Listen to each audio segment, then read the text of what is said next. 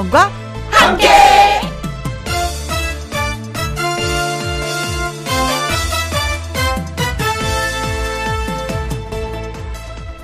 오늘의 제목, 작은 것들이 있다.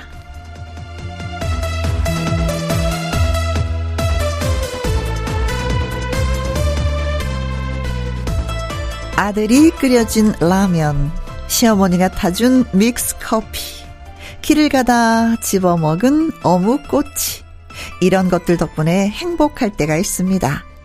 딸이 들고 온 장미 한 송이, 현관에서 달려나오는 강아지, 아내가 해준 등목, 작은 것들의 위로를 받을 때가 있습니다.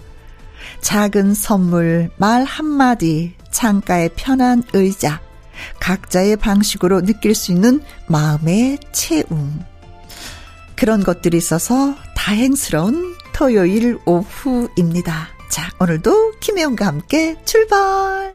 KBS E라디오 매일 오후 2시부터 4시까지 누구랑 함께, 김혜영과 함께. 5월 6일 토요일, 오늘의 첫 곡은 밴드 디펑스의 비바 청춘이었습니다. 잠시 광고 듣고 와서 가수 신성 씨와 사연 창고 문 열도록 하겠습니다. 김혜영과 함께, 김혜영과 함께, 누구랑 함께, 김혜영. 혜영 없이 못 살아. 그 목소리 내가 하루라도 못 들으면 맥을 못 준다니까. 어머, 나도 그런데. 혜영과 함께, 김혜영과 함께.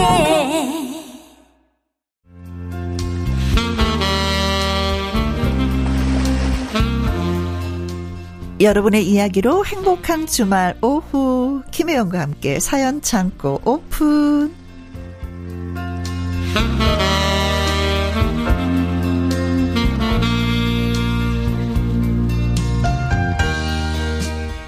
토요일의 남자, 사연을 전하는 남자, 슈퍼스타, 뉴스타 신성 씨 나오셨습니다. 어서 오세요. 안녕하세요. 토요일의 사연남 신성. 네. 오늘도 애청자분들의 희노애락 사연을 들려드릴게요. 저 우선 박수부터 쳐도 되죠? 무슨 일이죠? 지난주 토요일 날, 네, 잠실에서 신성 씨의 공연하는 거 봤는데 너무 환상적이었고, 사실 콘서트, 저, 네, 예, 두 번째 노래 불렀을 때, 네, 저 진짜 울컥해서 울었어요. 아, 정령 불렀을 때? 네네네. 근데 옆에 같이 가셨던 분이, 뭐야, 아들이야, 왜 울어, 왜 울어 하면서. 아니, 저도 오셔가지고 깜짝 놀라가지고. 정령 노래 부르는데 진짜 울컥하더라고요. 그래, 맞아. 저런 무대에 서고 싶어서 그렇게 많은 노력을 했지. 네. 그 큰 무대에서 노래하는데 그냥 뿌듯함이. 네, 엄마 아버지 다녀가셨어요? 네, 어머니 아버지는 이제 그러니까 2시 공연 보셨고, 이제 우리 누님은, 네, 저녁 공연 오셨고, 네, 그래서, 네, 부모님도 너무 재밌었다. 그리고 또 누나들도 그날 다 총출동해서 왔는데. 무대 보더니 너무 재밌어가지고, 그러게, 안 되겠다고, 지방 콘서트 할 때 바로 표 예매하겠다고. 네. 네. 더 많은 사람 같게, 더 겸손하게, 노래 연습 더 많이 하고. 네. 네. 자, 첫 번째 사연은 어떤 분이 보내주셨는지, 신성 씨한테 저희가 양보할게요. 네. 노의진님의 사연입니다. 우리 가족은 할머니를 모시고 살아요. 아하. 그러다 보니 아빠, 엄마, 오빠, 그리고 저까지 제대로 된 여행 한 번 못 가봤습니다. 그런데 이번에 엄마한테 펜션 숙박권이 생겨서 특별히 우리 4명만 1박 2일 여행을 계획을 했습니다. 네. 해안도로를 돌면서 구경도 하고 어느 작가의 문학관도 들렀습니다.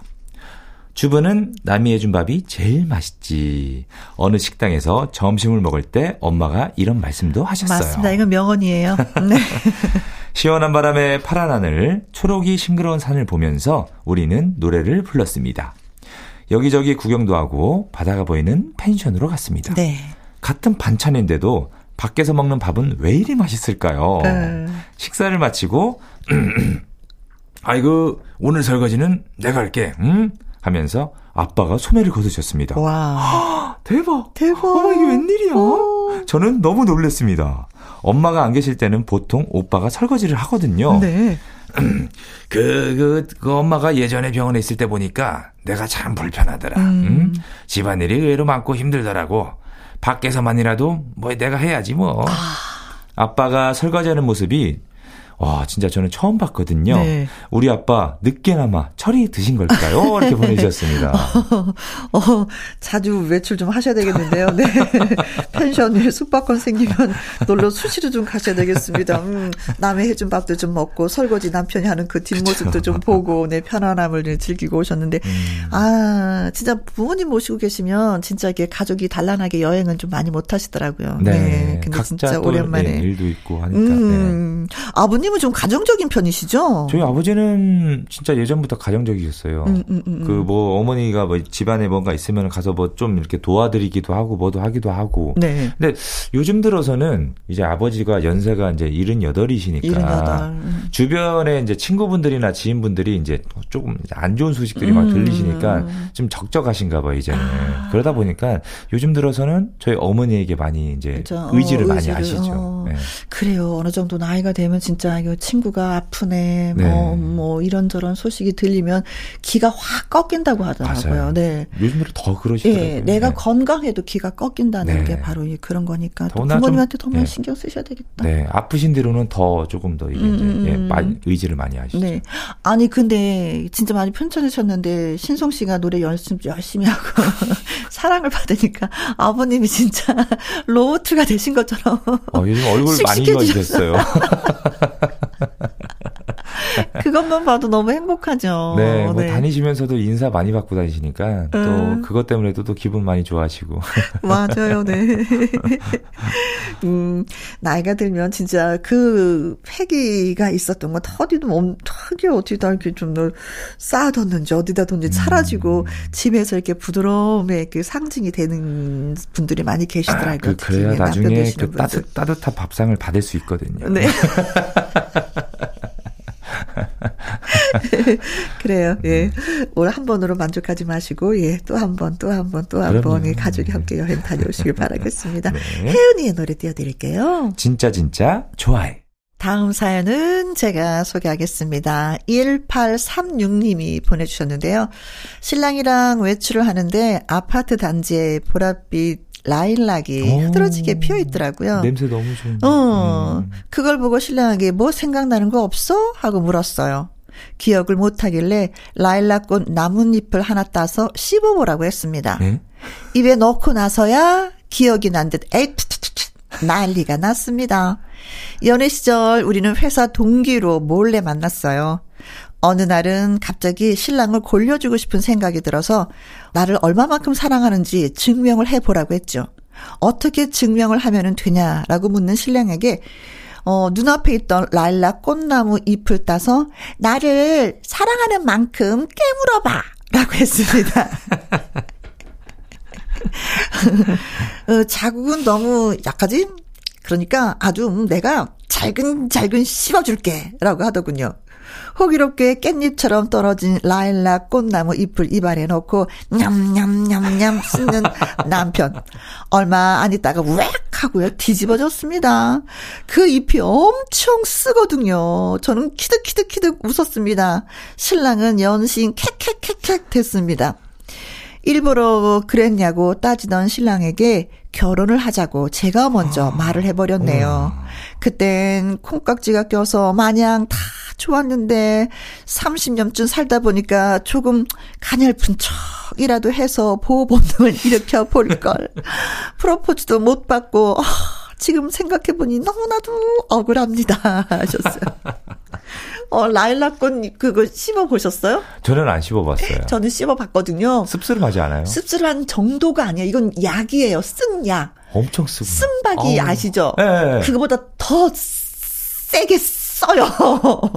쓴박이도 엄청 쓴데 그게. 와. 그거는 근처도 못 와요. 엄청 써요. 근데 이게 식용으로 가능한 건가요? 식용으로 가능하지는 않을 것 같아요. 그렇게 쓰면 누가 식용으로 쓰겠어요. 그렇죠? 약도 적당히 써야지 먹는 건데 이건 그쵸? 그 도를 넘었기 때문에 진짜 한번 씹고 나면 입안이 얼얼해. 아, 그걸 아주 그냥 잘근잘근 씹어갖고 나 사랑해라고 하셨구나. 용기가 너무 있으시다. 만약에 그 맛을 알았다면 이렇게 안 씹으셨을 텐데 몰랐기 때문에. 혹시 그러면 우리 형님도 남편분께 연애 시절 때 네. 좀 나를 어느 정도 사랑하는지 약간 그 표현 있잖아요. 그걸 네. 좀 말씀해 보신 적이 있는지 뭐 이런 방식으로. 네. 제가 또 그런 또 표현은 또 그런데 그냥 지금 살면서 배가 고픈데 우리 밥 먹을까? 라든지 나 대신 차 운전 좀 해줄래? 뭐 이런 걸 다 사랑 표현으로 받아들이고 제가 하고 있습니다.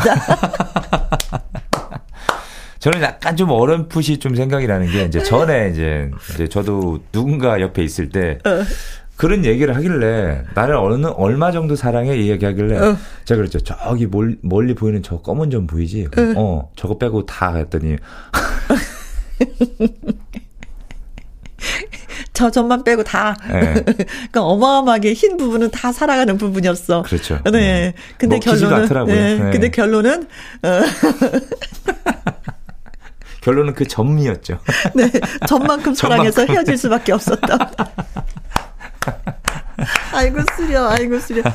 아니 그런데 진짜 특이한 게 여자들은 그런 거 한 번씩 확인을 해보고 싶은 게 있어요. 그럴 때는 왜라고 묻지 말고 그냥 네, 이렇게 남자들은 뭐 가슴으로 뭐 눈으로 얘기한다는데 여자들은 그런 거 별로 안 감동 안 해요. 그냥 표현이 더 좋아요. 가슴을 담아두지 말고 다음에 연애할 때는 그냥 지르세요 많이. 뭐 언제든 준비는 돼 있습니다. 네. 요즘 또 네. 입이 좀 살아나가지고. 그래 무대에서 말 잘하더라. 네. 근데 그 살아난 입으로 뭐 앞으로 뭐 사랑하는 연인한테도 부모님한테도 많이 표현하고. 네. 표현을 해야지만이 여자들은 알아들어요. 노래로 표현을 해줘야지. 네. 노래는 노래 가사가니까 그러니까 그런가 보다 또 한단 말이야 또. 제가 직접 이렇게 써가지고. 네. 자 이문세의 노래 띄워드릴게요. 사랑의 꽃. 김혜영과 함께 사연 창고 다음 사연은 이번 사연은 박현숙님의 사연입니다. 네. 두 분 MC분들은 알고 있는 상식을 지인에게 잘못 전해줘서 민망하거나 미안했던 적 없으셨나요? 이거 왜요? 어딘가에서 밥을 해서 냉장고에 12시간 이상 놔뒀다 먹으면 그 밥은 칼로리가 반이 된다는 말을 읽었습니다. 아 정말요? 친구 중에 만나자고 하면 다이어트 때문에 안 된다고 매번 거절하는 애한테 꿀 정보를 알려줬지요. 그 후 2달 뒤쯤에 만났는데 애가 오동통하게 살이 붙어 있더라고요. 다이어트가 돼야 되는데 왜. 너 밥 그 냉장고에 넣었다 먹었지? 당연하지. 네 말 듣고 나서부터 쭉 나 있잖아. 냉장고에 넣어놨다가 밥 2그릇씩 먹고 있어. 칼로리가 반이 됐으니. 밥 2그릇을 죄책감 없이 먹고 있더라고요. 그런데 얼마 뒤에 알게 된 사실. 밥을 할 때 코코넛 오일을 넣은 밥이어야 효과가 있다네요. 저도 친구에게 가르쳐준 대로 똑같은 방법으로 냉장고에 넣었다가 한 그릇씩 먹고 있는데 네. 왜 살이 안 빠지나 했더니 이유가 따로 있었네요. 이럴 때 이영애 씨가 하던 유행어가 떠오르네요. 너나 잘하세요. 친구야 미안하다 이렇게 보내주셨습니다. 아니 얼마나 다이어트를 하고 싶었으면은 밥을 해서 또 냉장고에 12시간을 또 놔뒀다가 그 밥을 또 데펴서 먹었을까. 차라리 그 시간에 좀 운동을 살짝 하는 게 더 낫고 양을 줄이는 게 나은데. 근데 2그릇씩이나 드셨으니까 역효과이긴 하지. 네. 나는 안 할래 그냥. 진짜 이런 말이 있잖아요. 양을 그냥 줄여서. 네. 아니 이런 말이 있잖아요. 맛있게 먹으면 0칼로리. 그렇지. 저 그냥 맛있게 먹을래요. 근데 맛있게 먹었는데 0칼로리는 아니더라고요. 저는 뭐 이런저런 정보가 너무 많잖아요. 네. 그 정보를 다 못하겠어. 그래서 저는 제가 그 사람 그냥 습관대로 내가 겪었으니까 내가 살아왔던 그 방식이 그렇게 많이 나쁘지는 않아서 그냥 내 방식대로 그냥 지내고 있어요. 그래서 정보가 있어도 그냥 흘려들어요. 근데 사실 운동하는 게 제일 좋은 것 같아요. 네, 그렇죠. 걷기 운동이나 아니면 좀 뛰거나. 걷고 뭐 식사 조절하는 게 그것처럼 좋은 게 없더라고요. 맞아요. 그래서 예. 근데 뭐 신성 씨 같은 경우는 요새 뭐 다이어트는 뭐 저는 그냥 저절로 됩니다. 요즘에 그렇죠. 매번 뭐 방송 끝나고 또 연습하러 가야 되고 그러다 보니까 이게 몸을 쉴 틈을 안 주잖아요. 그치. 계속 또 춤 연습도 해야 되고 그러니까 저절로 빠지더라고요. 그쵸. 그러잖아요. 뭐 이런 게 좋대 저런 게 좋대 하면 그런 정보들이 있으면 좀 해보는 편이에요? 저는 처음엔 지키는데 그래서 아 몰라 아 귀찮아. 아 내 방식대로 아예 살던 대로 진짜 뭐 지금까지 살았는데 뭐 오히려 그 지키려다 더 스트레스를 받아요. 근데 어느 정도만 좀 지켜주고. 네. 그러니까 어렸을 때부터 이게 들인 그 습관이 참 중요한 것 같아요. 네. 습관을 잘 들이면은 네. 그냥 쭉 내가 살던 방식으로 살아도 괜찮지 않을까 싶어요. 맞습니다. 서영은입니다. 혼자가 아닌 나. 현일화님의 사연 소개해드릴게요. 나이가 드니 부쩍 건강에 신경을 쓰게 됩니다. 주변에 갑자기 건강하던 지인들의 투병 소식이 들려오거나 친구들의 건강 이상 소식들을 접할 때마다 남의 일 같지 않고 가슴이 덜컹거릴 때가 한두 번이 아닙니다. 며칠 전까지만 해도 술잔을 기울이면서 함께 웃고 떠들던 친구 녀석이 아프다니, 또 얼마 전까지 길에서 만나 인사를 했던 어르신의 부고가 날아오다니, 아이고. 그럴 때마다 혹시나 싶어서 찾게 되는 병원, 미뤘던 건강검진을 하면서 조마조마한 마음으로 결과를 기다리는 순간은 애간장이 타들어갑니다. 아, 그렇죠. 다행히 큰 이상이 없음에도 안도의 한숨을 고르게 됩니다. 그런 날이면 건강한 몸을 주신 부모님께 감사하고, 남편의 건강을 위해서 몸에 좋다는 음식을 챙겨주는 아내에게 고마운 마음이 절로 납니다. 우리 아내는 즙 애호가입니다. 양파즙, 다슬기즙, 사과즙, 헛개즙, 가지즙, 호박즙, 돼지 감자즙, 칡즙, 모든 걸 다 즙으로 짜낼 기세입니다. 배가 빵빵해지도록 아내가 준 건강 즙들을 마신 덕을 몸으로 느끼고 있는 것 같습니다. 여러분, 우리 모두 건강하게 9988하게 삽시다요. 이게 무슨 뜻이냐고요? 99살까지 팔팔하게 살자랍니다. 허허허허 라고 하셨어요. 그것처럼 좋은 게 어딨어요. 9988처럼 좋은 게 없어. 진짜 뭐 이거 뭐 돈으로 사서 할 수 있으면 당장 뭐 저축을 해서라도 좀 사고 싶은 그런 마음이죠. 9988. 네.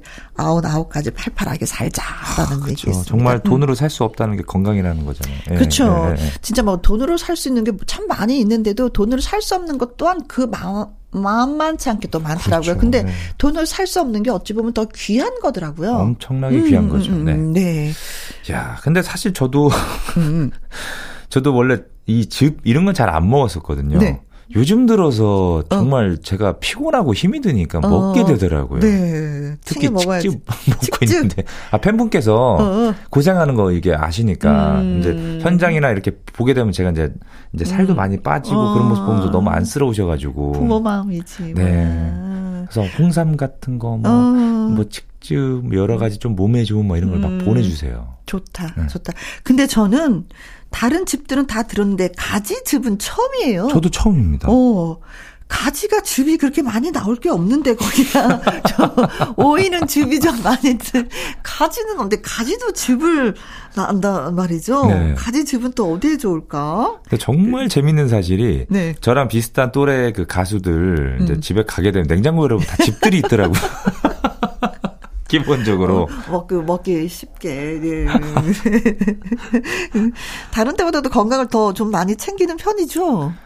요즘 들어서 네, 좀 챙기게 되더라고요. 예. 그래요. 네.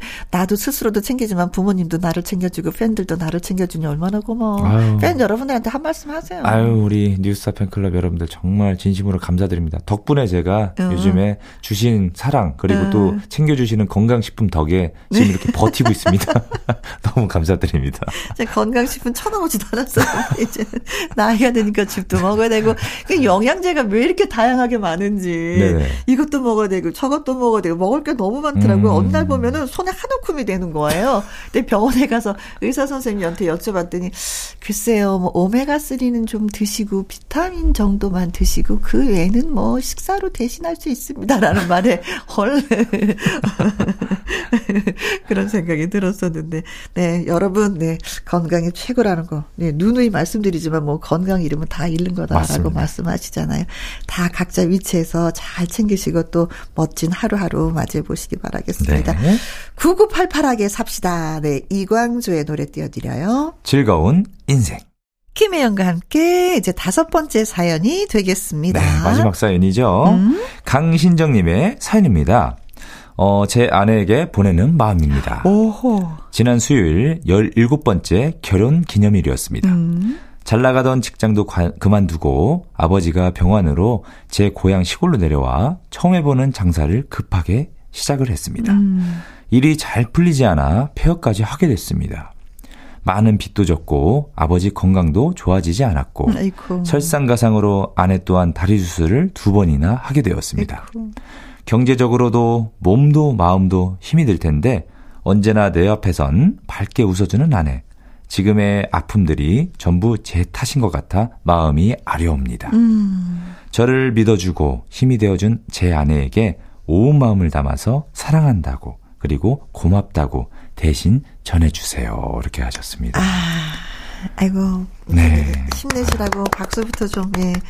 보내드려야 되겠네요. 네. 이게 한두 가지가 아니네. 그렇죠. 아버님 병환에 처음 장사해본 것도 잘 안 돼서 그쵸. 폐업을 하게 되고 또 아내도 네. 수술도 2번이나 했고 이게 사실 직접적으로 힘들어서.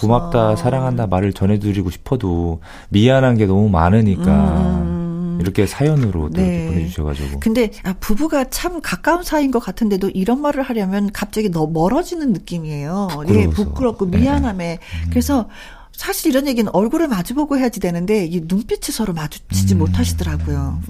의외로 또 그런 게 있는데 그냥 담백하게 또 글을 써서 저희한테 보내주셔서 신성 씨가 읽어드렸습니다. 네. 아유. 그래요. 옛날에 우리가 결혼할 때 그러잖아요. 흰머리가 파뿌리가 되도록 그냥 아플 때나 뭐 기쁠 때나 슬플 때나 함께 하겠느냐 할 때 우린 진짜 당당하게 네 라는 대답을 하거든요. 네. 바로 이런 일 때문에 그런 그 결혼 줄에서 선생님들이 이렇게 말씀을 하시는 건가 봐요. 근데 그 약속을 지키셨네요. 네. 강신정님과 아내 되시는 분은 서로가 서로를 보듬으면서 그렇죠. 진짜 날씨가 좋은 만큼 환해진 만큼 아버님의 건강도 경제적인 것도 아내 다리도 다 좋아져서 봄날이 왔잖아요. 네, 네. 네. 또 따스한 여름을 맞이했으면 좋겠습니다. 좋겠다라는 생각이 네. 절로 듭니다. 힘내세요. 힘내세요. 힘내시고 그래도 부족하면 또 힘내시고 그래도 부족하면 두 분이 함께 또 합심하시고 네, 저도 굉장히 힘들 때 정말 나는 왜 이렇게 안 될까 뭔가 예, 그 주변에 혹은 또 이제 저희 집에도 우환들이 굉장히 많았을 시기가 있었어요. 근데 저는 항상 그때마다 긍정적으로 생각했어요. 아유, 이 또한 지나가리 하면서 아, 뭔가 큰 일이 오기 전에, 그러니까 이제 좋은 일이 오기 전에 항상 좀 뭔가 좀 시련이 온다라는 그런 저는 생각을 하거든요. 네. 저는 아마도 더 좋은 일이 생기지 않을까 집안에 네, 그렇게 생각하고 있습니다. 그래요. 좋은 일이 있으면 더 몇 배로 예, 즐거워하시면서 네. 네, 그날을 우리가 기다려 봅시다. 네. 사연 주셔서 정말 고맙습니다. 어려운 얘기였는데 저희한테 털어놔 주셔서 패티김의 노래 띄워드릴게요. 그대 없이는 못 살아.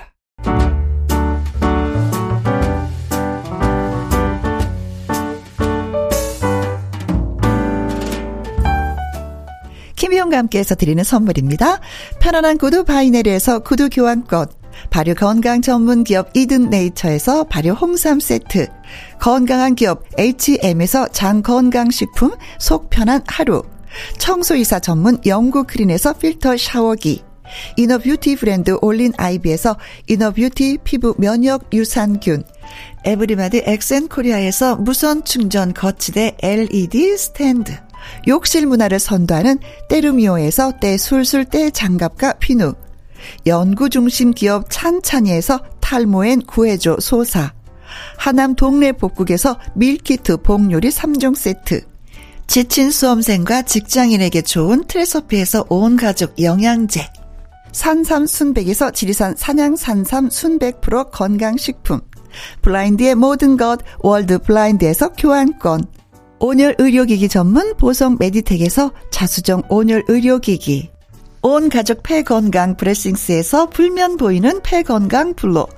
파라다이스 스파 도고에서 스파 입장권, 성공 창업의 길 강창구 찹쌀 진순대에서 즉석 조리식품, 친환경 마음밭에서 갓 생한 100% 착즙 유기농 사과 주스, 두 번 구워 더욱 고소한 구형 그래놀라에서 수제 그래놀라, 이너뷰티 올린 아이비에서 쾌변은 순삭이지 뼈건강 플러스, 네이트리팜에서 천년의 기운을 한 포에 담은 발효 진생고, 굿바이 문콕 가디언에서 차량용 도어가드 상품권, 그리고 여러분이 문자로 받으실 커피, 치킨, 피자, 교환권 등등의 선물도 보내드립니다.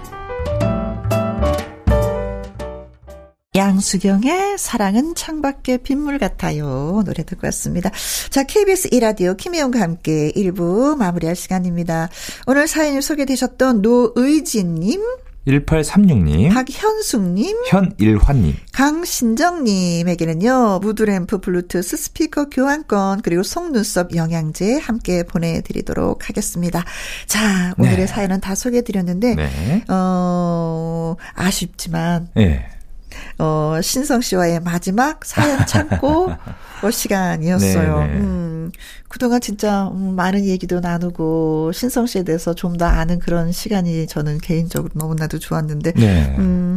사연 창고 함께하면서 어떠셨어요?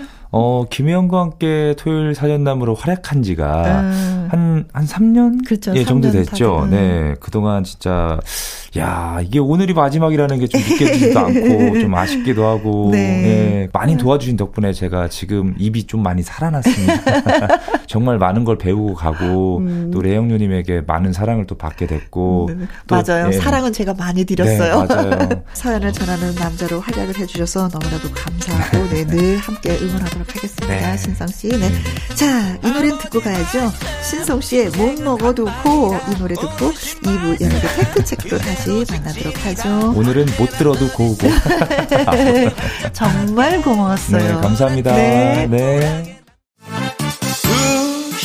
2시부터 4시까지 김혜영과 함께하는 시간, 지루한 날 졸음운전 김혜영과 함께라면 저 사람도 웃고 이 사람도 웃고 여기저기 벅장개소 가자 김혜영과 함께 가자. 오두시 김혜영과 함께 KBS E라디오 김혜영과 함께 2부 시작했습니다. 노래 듣고 와서 강희룡 기자의 연예계 팩트체크 시작하도록 하죠. 리치의 노래입니다. 사랑해 이 말밖엔. 지금부터 슛 들어갑니다. 영화 한 편 찍으시죠. 엔딩에 키스신 있다 참고하시죠. 한 주 동안 다양하게 쏟아진 연예가 소식들 저와 함께 살펴보시죠. 연예계 팩트체크. 코미디까지 다 해 줄게 그대의 연대. 강희룡 더 팩트 대중문화 기자님 나오셨습니다. 안녕하세요. 네, 안녕하십니까. 아, 또 한 주일이 지나서 우리가 네. 또 이렇게 만났네요. 그러게요. 네. 일주일에 한 번만 만나는 사람들. 어떡하면 좋아. 자, 바로 그 만나는 그 날이 다가와서 예, 저희가 또 만났습니다. 많은 또 이야기를 한 보따리 갖고 오셨네요. 하나하나 풀어보도록 하겠습니다. 강희룡 기자의 연예계 팩트체크 처음 이야기 나눠볼 주제는 누가 박은빈에게 돌을 던지나. 네. 네, 누리꾼들이 뿔났다라는. 이번 주에 누리꾼들이 가장 화가 난 게 이상한 변호사 우영우, 박은빈 네. 그 연기 잘하고 진정성이 가득 찬 배우를 비판을 했단 말이죠. 네. 지난달 28일 날 백상예술대상 시상식 박은빈의 수상 소감. 네. 많은 누리꾼들이 이제 봤습니다. 그런데 네, 그 수상 소감과 관련해서 네. 김갑수 씨죠. 뭐 종종 TV에 나와 요즘은 좀 안 보이는 것 같은데 한동안 좀 많이 바쁘셨던 분이었어요. 근데 이제 이분이 느닷없이 박은빈을 비난을 했습니다. 그 수상 소감이 저도 봤는데 사실 수상소감 굉장히 와닿았어요. 되게 빛났어요. 네. 네네. 저도 뭐 이렇게 한번 기사를 봤는데 우리가 생각하지 못했었던 그런 고민들을 많이 안고 작품에 임했구나. 맞습니다. 그리고 네. 그 작품으로 인해서 더 많은 시선들이 따뜻해졌으면 좋겠다라는 그런 이야기들을 하는데 진짜 가슴에 와닿고 진실이 묻어나면서 그 역할을 충실하게 소화했구나라는 생각이 그렇습니다. 들었습니다. 그런데 뭐 어떤 비판도 누구나 할 수 있습니다. 뭐 자유죠. 대중 스타에 대한 의견 표시도 할 수 있고 네. 그렇지만 이제 평론가라는 이름을 다는 분들은 그렇죠. 굉장히 객관적이고 공정하게 사심이 들어가면 안 되거든요. 근데 사실은 누가 봐도 이거는 좀 뒤틀렸다. 네. 개인 감정이 좀 들어가 있다. 이런 생각을 할 수밖에 없는데 네. 사실 이런 비판을 하고 나서 보지 않았던 사람들도 저도 그래서 보게 됐죠. 그러니까 550만 뷰가 넘더라고요. 맞아요. 그렇게 그래서 더 많은 분들이 또 화제가 네. 되었고 더 많은 그래서 박수를 받았던 것 같아요. 네. 그렇습니다. 그래서 도대체 어떻게 했길래 그러고 좀 많이들 봤는데 아, 이 김갑수 씨가 비판한 내용은 공감이 안 온다. 네.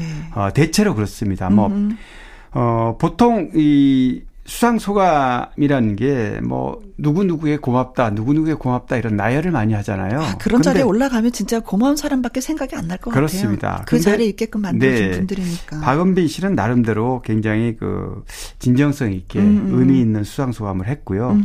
또 그 감동하는 그런 모습들이 또 자리에서부터 호명된 이후부터 올라가서 눈물을 흘리는 과정까지. 굉장히 뭐 인위적이라는 건 단 하나도 볼 수가 없는데 네. 이거를 트집을 잡아서 뭐 일일이 인사하고 가는 거가 좋은 거 아니겠습니까? 겸손하고. 네. 근데 이제 그런 부분도 무슨 인사를 30번씩 하고 가느냐, 뭐. 네, 그런 상을 받으면, 그것도 처음 받으면, 네네. 그럴 수밖에 없을 거예요. 그런 상도 자주 받으면 노련미가 생기겠지만, 네. 완전 그 상을 받는 데 있어서는 신인이잖아요. 맞습니다. 아주 신인이잖아요. 그런데 이제 이분이 뭐 작심하고 어떤 트집을 잡으려고 했는지 모르겠습니다. 아무튼,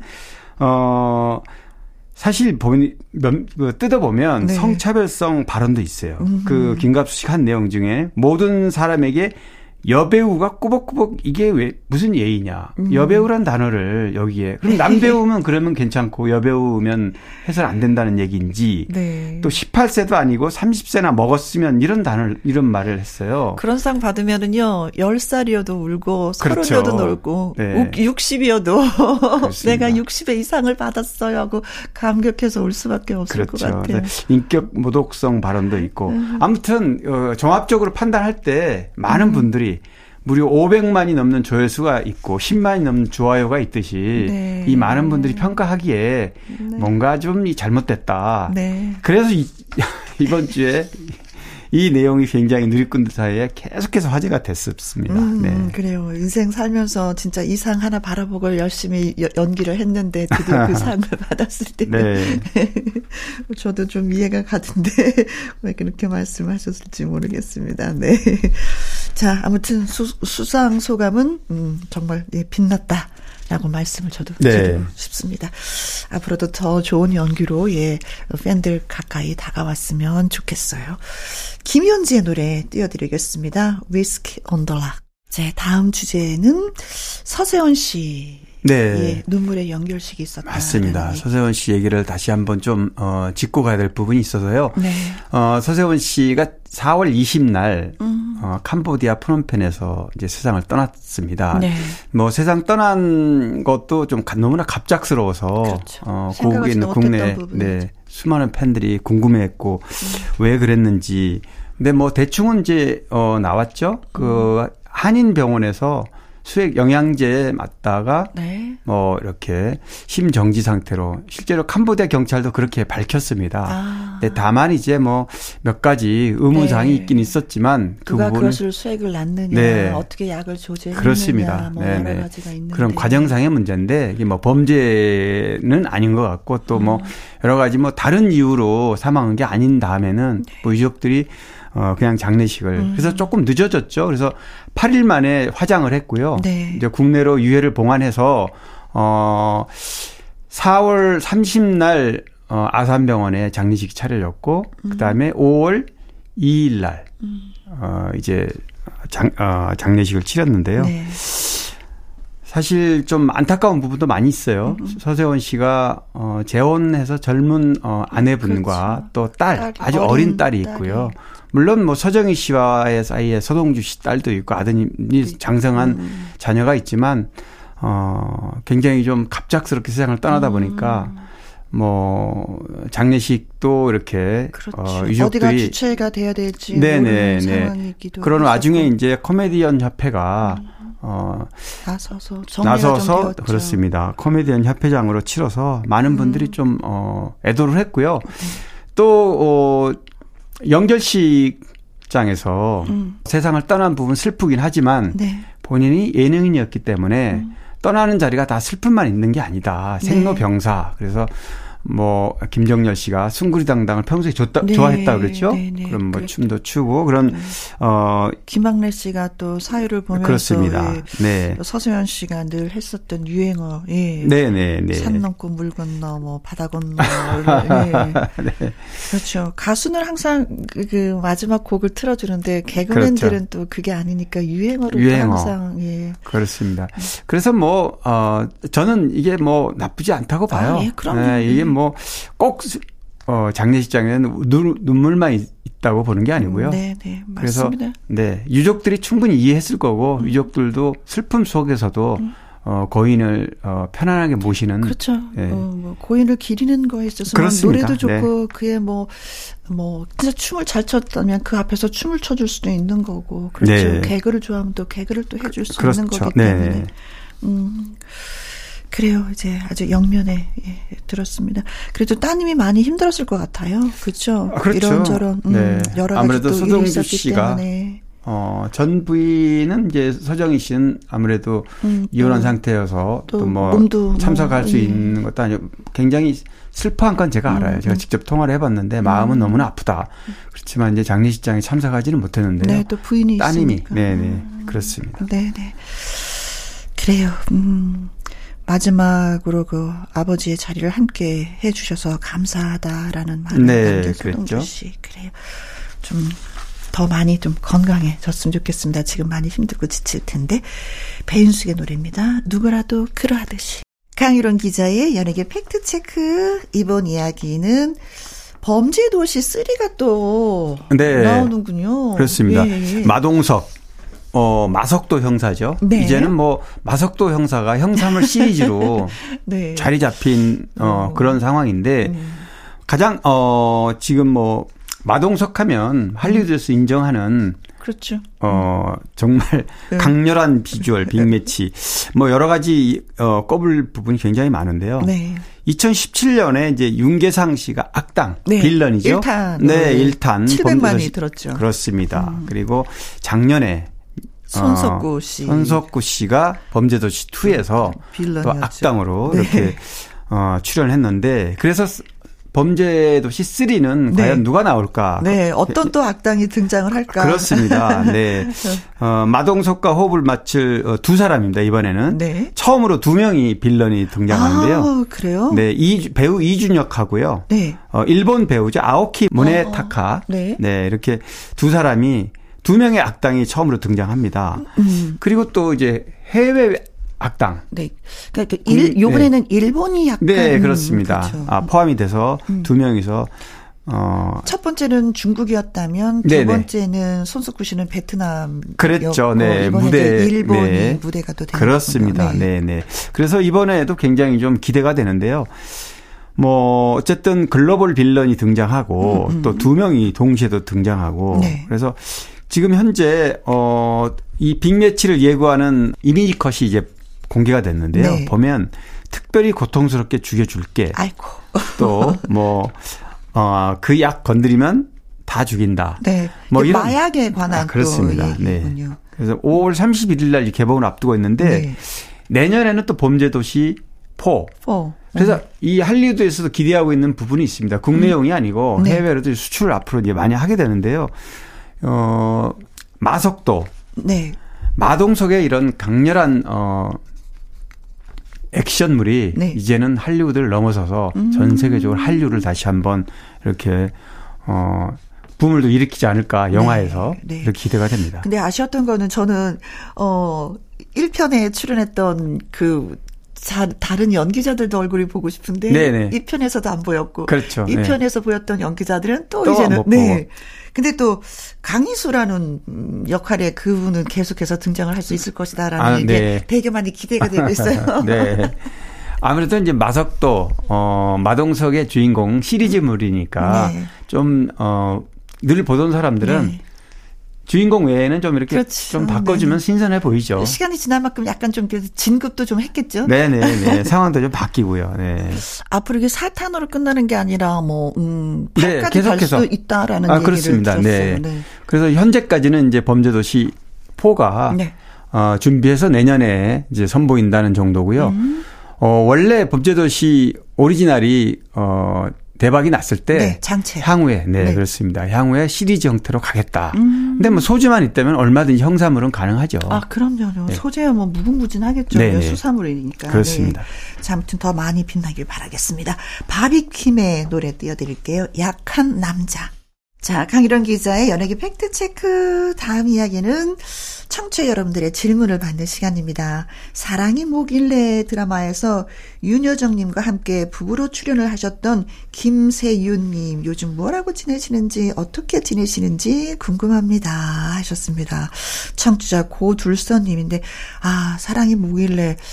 대바리 아빠는 그렇죠. 되게 많이 유명했었죠. 90년대 초 네. 최민수 씨 나왔던 대바리 아빠 이순재 씨 네. 여기에 이제 출연을 해서 굉장히 강렬하게 또 네, 상대 집안이죠. 네네. 네, 대바리 아빠의 상대 네. 집안이 유효정 씨 그렇습니다. 집안이었습니다. 김세윤 씨는 드라마에 출연하신 지 꽤 오래됐어요. 70년대에 활동하셨죠. 데뷔를 그때 하셨는데 네. 40년생이니까 이제 80세가 넘으셨고요. 네. 일단 데뷔는 뭐 워낙 뭐 TBC 동양방송 시절에 데뷔를 했고 당시에 뭐 성으로 데뷔했다가 네. 다시 공채 탤런트로 정식 데뷔를 했는데 아 65년도에 동양방송 공채 탤런트 2기로 데뷔하셨네요. 네, 65년도네요. 65년. 그러니 얼마나 오래됐습니까? 아. 선우영 씨나 윤소정, 서울임 이런 분들이 동기예요. 네. 굉장히 오래된 정말 원로 중에 원로신데요. 원로시네요. 연기 활동은 지금 거의 한 15년 가까이 10년 이상 네. 안 보이죠 거의 은퇴했다고. 네, 사실상 은퇴입니다. 네. 뭐 결론부터 얘기하면 미국에 지금 계시고요. 네. 2007년에 드라마 KBS 금쪽 같은 내새끼 2004년에 방영이 됐고 MBC의 깍두기라는 드라마가 방영이 됐는데 이게 네. 마지막이에요. 아. 이걸 끝으로 해서 미국으로 이민을 갔고 네. 미국에서 이제 생활하고 있는데요. 어떻게 지내는가 근황도 좀 별로 알려지는 않았지만 네, 멀리 떨어져 계시니 뭐 네. 서울에 계셔도 잘 모르는데 외국에 계시니 더 그렇습니다. 그러겠네요. 그런데 2013년에 LA 다저스 소속 류현진 등판 경기 때 네. 다저스 스타디움 관중석에 앉아 있는 모습이 포착된 적이 있어요.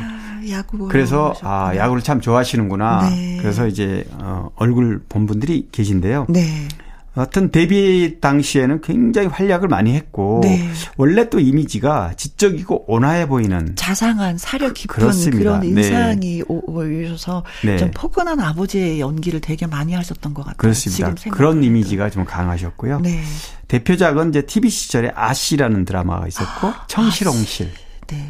뭐 달동네, 네. KBS 시절에는 뭐 눈동자라든가 여자의 강 이런 드라마가 있었습니다. 그러니까 네.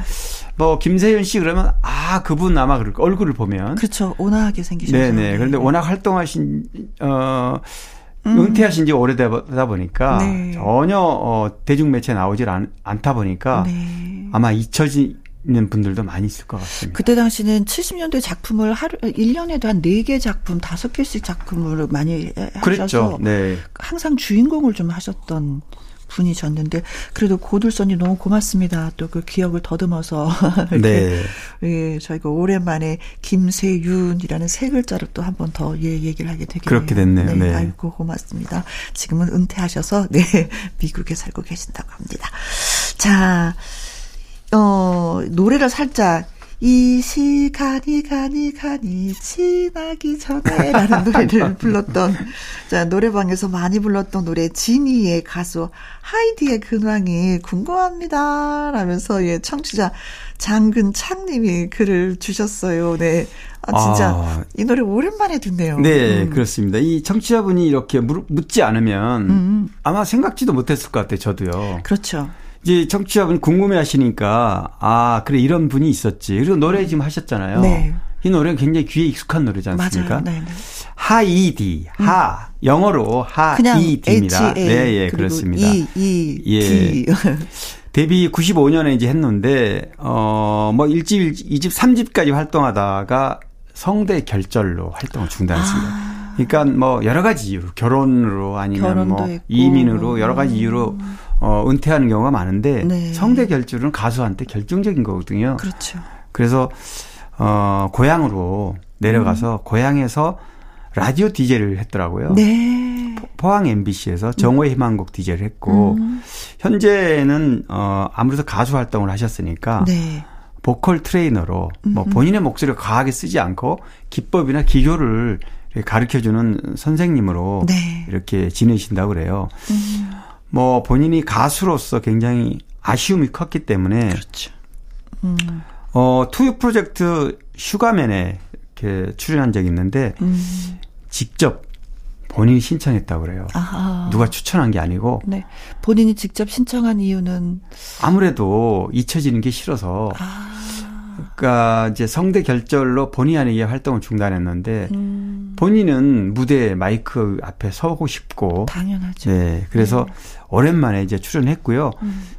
3년 전에도 KBS 조이라는 프로 있죠. 20세기 히트송 여기에 이제 출연했는데, 뭐 간간이, 네. 뭐 복면가왕에도 출연했고, 한번 이제 출연하게 되니까 아무래도 근황이 궁금하고, 또, 네. 예, 또 다른 데서 섭외하고, 네. 그렇습니다. 진짜 뭐 다른 것도 아니고 가수로서 성대 결절이 와서 노래하지 못한 그건 진짜 막 큰 아픔이잖아요. 그렇죠. 그래도 지금 좀 다 나았을 텐데, 좋아졌을 어느 정도 좋아졌기 때문에 그래도. 이제 나와서 이런 복면가왕에서 너 노래도 하고 그런, 네. 거죠. 네. 자, 이런 의미에서 또 저희가 잊혀지지 않았다는 걸 하이디 씨한테 얘기를 전해드리도록 하겠습니다. 저도 이 노래 알고 있어요, 하이디 씨. 강희룡 기자의 연예계 팩트체크, 이 시간에 소개되셨던 사연들 저희가 두 분에게 선물 보내드리도록 하겠습니다. 고둘서님, 장근창님에게는요 떡볶이 쿠폰 보내드립니다. 자, 하이디의 바로 그 노래 띄워드립니다. 지니. 나의 히트곡, 나의 인생곡, 가수의 근황과 함께 히트곡 당시 비하인드와 사연을 소개하는 순서가 되겠습니다. 오늘은 이재민 씨, 네. 이재민 씨의 인생곡은 골목길이군요. 네, 네. 너무나 유명한 노래죠. 그렇죠. 아, 이 골목길이 어찌 보면은 EDM곡 대표다. 그렇죠. 이재민 약간 씨. 전자 음악이 그렇습니다. 들어가는. 네, 굉장히 빠르고 신나는. 중독성 강한 반복 후렴. 네. 이게 이제 특징인데, 원래 이재민 씨는 다운타운 클럽 DJ로 데뷔를 했어요. DJ셨죠. 네. 그래서 국내 디스크 자키, 네. 1세대 주자로 이제 로봇 춤을 보급한 그러니까 춤꾼이기도 하고요. 디스코장에서 음악을 틀어주는. 그렇습니다. 예, 그래서 더 춤추는 분들 더 신나게 만들어주는 그런 역할을 하는 걸 우리가 디스코 자키라고, 예, 네. 많이 얘기했었는데. 그렇습니다. 디스코 자키로 이렇게 활동하다가 85년 옴니버스 앨범에 이렇게 참여를 했는데, 그때 들어간 노래가 골목길이에요. 네. 이 골목길이 일약 히트를 하면서 이재민 씨가 유명해지게 됐습니다. 그런데 사실 당시에는 이런 노래가 좀 맞지 않았다고 그래요. 당시에는 분위기가 라디오라든가 이런 클럽에서도, 네. 이렇게 빠른 노래보다는 때는 뭐 발라드라든가 뭐 7080, 네. 통기타, 네. 뭐 이런 노래가 70년대니까요. 그렇죠. 좀 잔잔하면서도 가슴을 울리는, 귀를 기울여서 듣는 그런 노래들을 좋아했었는데. 그렇습니다. 이 다음부터는 그냥 이게 왜 이렇게 정신이 없어? 이거 뭔 얘기야? 무슨 말을 하는 거야? 무슨 노래야? 뭐 이렇게 약간은 좀 호기심으로 많이 들여다봤었던, 네. 노래 중에 하나예요. 맞습니다. 네. 처음에는 좀 약간 그렇게 부정적으로 좀 비쳤다 그러는데, 결국에는 이 노래가 라디오를 타면서 이제, 그리고 클럽에서 사람들이 접하게 되면서, 예, 점점 트렌드가 좀 이제 바뀌어가는, 예, 굉장히 신선하다는 평가가, 네. 있었고요. 그래서 어쨌든 라디오에서 뒤늦게 역주행한 거죠. 음흠. 대세곡으로 이제 선곡을 자주 하게 됐고요. 네. 많은 사람들에게 알려지게 됐는데 이 골목길에 이 골목길은 80년대 유행하던 뉴 웨이브 사운드, 드럼 머신, EDM의 어떤 특징이라고 할 수 있는데요. 그래서 이 노래가 반응이 오면서부터 네. 빠른 노래가 이제 차츰 가요계에서도 이제 붐이 좀 온 거죠. 네. 오늘 밤은 너무 깜깜해. 별도 달도 모두 숨어버렸어. 저는 김혜영 씨의 노래 부르면 웃음이 나와요. 계속. 네, 맞습니다. 네. 골목길. 네. 뭐 지금도 굉장히 이 EDM 곡이다 보니까 이렇게 오래 거의 40년 된 노래인데도 세대 차이 전혀 못 느껴요. 그렇습니다. 지금 들어봐도요. 네. 40년 전 노래라고 생각할 수가 없을 정도로 40년 전에 이런 노래를 만들었단 말이야. 네. 지금은 되려 더 놀라는 네, 느낌이죠. 좀 앞서간 노래일 수도 네. 있고요. 이재민 씨는 골목길 외에도 히트곡이 또 있어요. 제 연인의 이름은 이런 노래가 굉장히 또 유명했고요. 네. 이 노래 골목길 부를 당시에 서태지와 아이들의 이준호 그리고 네. RF의 박철우 씨가 백댄스로 TV에 등장할 때 그렇죠. 당시에는 누군지 몰랐겠지만 그렇죠. 네. 그렇죠. 그러니까 네. 그만큼 이 노래가 대표적인 EDM 곡이었다 당시에 네. 댄스 곡으로는 그리고 뭐 지금도 당연히 네. 이재민 씨가 이 노래에 대한 사연이 물어봤더니 제가 네. 제 연인의 이름이라는 이 노래 가사 내용이 20살 때 네. 사랑했던 연인 잊지 못해서. 근데 이제 이런 스토리가 있었고요. 그래서 결국에는 지금도 싱글이다. 아직 결혼 안 네, 하셨어요? 결혼을. 물론 이제 뭐 젊은 시절 한동안 뭐 40 되도록 뭐 40 넘도록 뭐 이런 거에 너무 깊이 빠져 있어서 네. 결혼을 좀 미루다가 이젠 때를 놓쳤다고 봐야겠죠. 아이고, 예. 아이고. 근데 이 골목길이라는 노래가 양동근 씨가 또 리메이크해서 한 번 더 붐이 오지 않았어요? 그렇습니다. 네, 양동근 씨가 영화 OST 해적 디스코 왕이 되다 여기에 실리면서 네. 둘이서 또 같이 TV에도 춤도 추고 막 이러셨죠. 그랬죠. 그래서 이 원곡 가수도 누군가가 리메이크를 해서 히트를 하면 더 기분이 좋다고 그래요. 네. 그렇죠. 네. 근데 잊혀지나 보다라고 생각했을 때 후배가 그렇죠. 누가 노래 한번 딱 불러주면 다시 또 예전에 그 힘이 나는 거죠. 맞습니다. 네. 그래요. 오. 노래를 또 한번 들어봐야 될 것 같습니다. 예. 지금은 이제 뭐. 역시 활동은 음악 활동을 계속하고 계시는 거죠? 네. 지방 활동 다 하고 굉장히 바쁘더라고요. 나름대로. 네. 네. 자, 그래서 이재민 씨의 골목길 이야기까지 들어봤습니다.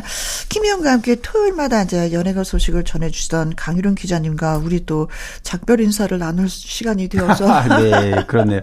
아니 저도 이렇게 오랫동안 할지 몰랐는데 김혜영 씨랑 시작과 끝을 같이 마무리하게 됐네요. 저랑 똑같네요. 한 2년 8개월. 아유, 그동안 너무 감사했습니다. 네, 네. 저도 진심으로 감사했어요. 네. 매주 이 시간에 달려와서 많은 이야기를 네. 들려주셔서 아이고. 저도 흥미진진했습니다. 고맙습니다. 네, 고맙습니다.